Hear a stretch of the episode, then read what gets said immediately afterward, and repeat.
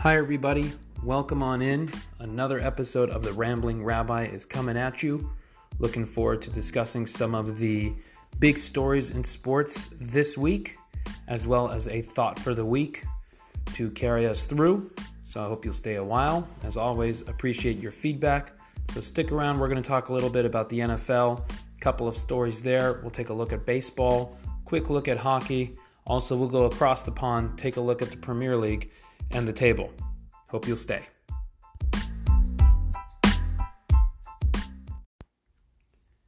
Let's start here with a couple of stories from the National Football League. Not sure if anybody has seen a very long article, but really fascinating on Kabir Gbaja-Biamila, the former Green Bay Packer great all time sack leader. And after his retirement, he joined a very hardcore Christian, if that even stronger than the mainstream Christian belief, almost like a cult. And it is just a fascinating read um, about Kabir Gbaja-Biamila. And this actually started a long time before he even retired. This was going on during his tenure with the Packers, asking lots of questions from former players, players on the team, the pastors, etc. This was written by uh, Kalyn Kahler of uh, Sports Illustrated. It's in three chapters, just phenomenal reporting and a very interesting article. And I want to talk about it because it really raises a question about what happens with players who crave and need the structure that sports provides them. And for many of these guys, has been providing them for a long, long time, well before they make it to the National Football League. It's provided them with a certain structure they've needed in their life to be uh, productive and to stay focused since Pop Warner. Grade school, high school, college, these coaches mean so much more than just a coach to a lot of these players. Many times they're father figure like people in their lives. And it really raises the question what's being done for these players during their career as they start to see the other side of the hill and are closer to retirement? How well are they being prepared for that? How well are they being set up for success? And not just from a financial perspective, but from a holistic perspective their brain, their feelings, how are they thinking, how are they feeling, what is their emotional state, their psychiatric state. These are all things that need to be addressed to every single player, not just the superstars, but anybody uh, in the National Football League. This has to be addressed. When you read this article, you see the necessity that he had, Kabir, KGB had for having someone who can really help guide him. And there are other former players part of this cult, if you will, and a couple of them, pun intended, are from the Colts, actually. Robert Mathis and um, uh, Robert Moore, if I'm not mistaken, is the other. And it, it's really a worrisome trend if this is where players are going to be going into these places which offer a quote unquote father like figure with a very demanding attitude. And uh, if God forbid these are things that cause them to treat others, such as women and children, in this case, treating them like their property and worse off than that, it's a scary road for them to go down on, especially when you take into account CTE, which we can't know yet until after these players die. And then we get to take a look at their brain but there's definitely an impact, literally, on their brain and the way that they think and the decisions that they make, even when they're long gone from the football field. So I would encourage you to read that article. It's on SI.com. You can find it if you go to the NFL tab. It's in three chapters, a fascinating read. I encourage you to read, and it will make you think, ask some tough questions, and decide for yourself. But I hope I'm wrong and that this is not a trend that starts becoming more and more with former players joining these kinds of groups, but rather they are given the structure they need in a more healthy way that they can continue to be productive and great citizens of this society and they can continue to contribute a lot more than just their stats on the field, but as uh, whether they're fathers or parents or siblings, etc., being good people. Just a quick thought there. Another thing that's been interesting is, and I hope that football isn't going down the same route as the MLB, but a lot of players this past weekend blitzed, if you will, the NFL for ignoring player safety.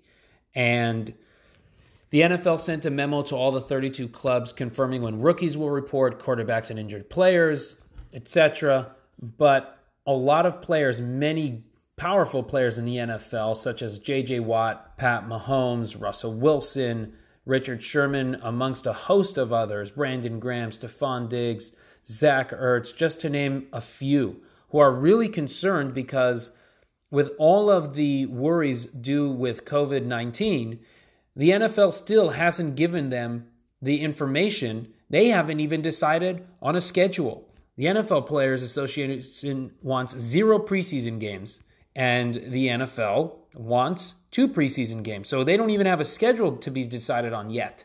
What about the frequency of coronavirus testing? What's the protocol if they come in contact with somebody who does test positive for COVID 19? They don't have any of these um, rules, regulations, protocols in place. And rookies are supposed to be reporting tomorrow to camp. So this is going to be very interesting going forward in the next month or so. Um, how does the NFL address these issues and put in place things that are going to make the players feel more at ease? You know, they're very nervous, especially with the spikes going on in California, Arizona, Florida, and Texas. So there's got to be something that is put in uh, and a memo to all these teams and players, letting them know what's going to be happening with the schedule, with corona testing, etc. Do they have an opt out clause? Is there a protection if they can do that? The NFL officially said that they offered a proposal to the NFLPA, giving them until August 1st for these players to make a decision if they will want to play the season or not. But this is going to be a very interesting next couple of weeks, to say the least, because the NFL has to put something in play Otherwise, these many of these players are not going to show up. They're just not going to do it, and for good reason, because there has to be some type of protocol that the NFL and NFLPA agree to where the players can say, all right, we're okay with this and let's go forward. Because if the NFL really fumbles this and goes the route of baseball where they're going back and forth, and it's not necessarily about the money, like it was in MLB. But just taking so long to make a decision and get their season underway, it's not going to be good for the NFL. So that's going to be an interesting story to follow the next uh, couple of weeks, and we will see where that goes. Move across the pond to the Premier League. Manchester United suffered a tough loss uh, in the FA Cup semifinals that was a big blow to them. Um, it's going to be interesting to see how they will finish out the rest of this Premier League as they lost to Chelsea 3 to 1. Again, we mentioned this before and it showed up again today. David De Gea, I think we're seeing the other side as he continues to slide as is only normal even though he is has been for so long just a really really really great goalie. But uh, everybody starts to have to face the music at some point, and I think uh, United is seeing that with De Gea, and they're going to have to have a decision made with him coming up at the end of this season. Tottenham is rounding into form under Jose Mourinho, winning 3 0 against Leicester, and Leicester has been looking terrible since the restart. Right now, the way the table is set is Liverpool, obviously, they've already won the Premier League, but you've got Man City who looks to be definitely a clear second place, and then Chelsea at third, along with Leicester City and Man U. Chelsea is only one point ahead of Leicester and Manchester United. However, they have already played two more games. Um, I'm sorry, they've already played 36 games as long as well as Man United. Leicester has played 37 games. So Chelsea has the leg up on Leicester City. Manchester United has the best shot of jumping to third. They needed to win their last one and they lost, which was a big blow to them. I still think that Man U will finish in the top four. Will they beat Chelsea? Well, they lost today to Chelsea in the FA Cup. semifinal, I think we're going to see Liverpool, Man City, Chelsea, and Man U to finish off the Premier League at the top of that table. And I think it's going to be also interesting to see how Mourinho sits with Tottenham because he had similar success with Man United in the beginning and everybody got excited and then things started to fall off. So, how long does the success continue under Mourinho for Harry Kane and Tottenham Hotspur? That will be interesting to see. Even if they have a strong finish at the end of this season, what happens next season, especially if Harry Kane is going to have um, offers to leave Hotspur. So that's going to be interesting to see. Let's go to baseball. Baseball is already underway. We already have uh, games happening. I think we're going to see a lot of good baseball, but I also think we're going to see a lot of a different kind of baseball in the sense of a lot of different changes by managers in game, um, players. You know how how long are they playing? What positions are they playing? With only sixty games managers are going to have to make a lot of decisions much quicker than they usually have to in a regular season given the length of time. So that's something to keep an eye on. How long are these players out there? How long are they playing at that position? How often are they playing at those positions? That's going to be interesting to see with especially when you talk about a lot of these multi positional players who can play anywhere between third, short and second, sometimes a little bit in the outfield and first base, etc. How often are these guys staying in their position and how often are they playing? That's going to be something to watch as the MLB gets underway. Hockey is going to be starting soon as well. Uh, there has been a little bit of an issue up there in the north in Canada with a couple of the stadiums, but hopefully they will get that uh, settled. And August 1st, uh, the NHL really gets uh, underway in earnest after some exhibition games. It's going to be like a March Madness. So I think for anybody who is a fan of sports, you will definitely appreciate, I think, the greatest postseason in sports, which is hockey. And we're going to get a lot of it and a lot of it in a very short time. So for all those who like to work, I would suggest having a second monitor uh, at work or at home because you're going to be glued to either the NBA happening, hockey happening, uh, very exciting sports that are going to be taking place. So it's going to be uh, exciting as long as health wise we don't have any um, pushback. So, in a couple of weeks, we're really going to have a lot more to discuss as the games actually get underway. And we won't be previewing anymore. We'll be talking about what's actually happening on the hardwood, on the diamond, and hopefully with uh, no setbacks, we'll also be able to talk about the NFL. Just one more thought on the NBA um, with Luka Doncic and the Dallas Mavericks. There was an article on Sports Illustrated as well talking about how far can Luka take the Mavs this year, etc. Uh, we've said this a couple of times. This is really going to be an interesting postseason. There's no home court advantage. So, this kind of setup really favors the teams that are lucky to be there, per se, the lower seeded teams because this becomes, I wouldn't say an even playing court because, for example, the Lakers or the Clippers have a deeper team, they have more talent, but a lot of that edge is gone with the hard uh, the home court advantage, excuse me, being gone. And there were some reports talking about how influential home crowds are when it comes to referees. So this is going to really favor the bottom half of these teams getting into the playoffs, giving them a really legitimate shot to upset some of these higher seeded teams. So, with that being said, don't be surprised if Luka can do it. And again, we've seen players just take over a, a series and come out of nowhere even before they have established their superstardom. In fact, that's what helps them establish themselves as a superstar. And it's not like Luka's alone. Kristaps Porzingis is a very good player, and they have some really good youth, and they have a great, great coach in Rick Carlisle. So, not just the Mavericks, but in the East and the West, any of these teams who are looked at as, yeah, you're just an eighth seed or seventh seed, don't think like that when it comes to playoff times because that home court is gone, which makes it a lot more even of a game.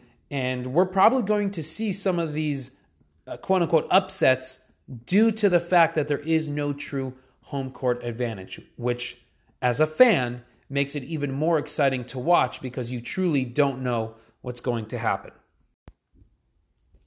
The thought for the week as we begin a new book of the Torah, of the Chumash, the book of Devarim, Deuteronomy, which in a sense is a review of all that has happened as Moses, in the last five weeks of his life, gives the Jewish people a review, a rebuke. He gives them a prep speech. He gives them some excitement. He gives them everything that they're going to need as they get ready to enter into the land of Israel. And there's a really practical lesson that we learn from this idea. Doing something once isn't enough. Listening to something once isn't enough. Learning something once isn't enough. We've got to review, we've got to hear it again, we've got to learn it again, we've got to do it again. And that's for several reasons. First of all, as far as continuity and consistency, the more that we do listen, hear, say anything, the more it becomes part of us. Especially when we're talking about something good, that's what we want it to be. We want to be creating good habits, saying good things, doing good things, being good, moral, positive people. And that can happen only when we are doing those things over and over again. And so, to create a certain habit and a consistency, it's important to review, it's important to learn again, to hear again, say again, do it and do it again. Another point is when you review something, you learn a lot more than what you may have the first time, especially when it comes to the Torah we don't learn something once and say we have uh, remembered and learned all that there is from this passage or from this topic. The more that we learn something, the more that we discover. Especially when it comes to times like this when we're in quarantine, coronavirus, and we try to see what can we learn from the Torah? What lessons can we take in times like these? Well, if we have only learned something once, it might be hard to see. But when we continue to do something again and learn it again and take a, you know, a deeper dive into the words that we have read, we learn even more and more. And we've been doing that for thousands of years. Every single year we start the Torah anew to learn it again, to see what insights we can glean from it in this year. And so I encourage everybody as we get this week underway, if there's something that you've learned but you found it interesting, go for it again. If there's something that you've learned that you didn't see it's interesting, give it another look. Maybe there's something that talks to you and see what insights that you can take with you that make you uh, say, Yep, I appreciate that.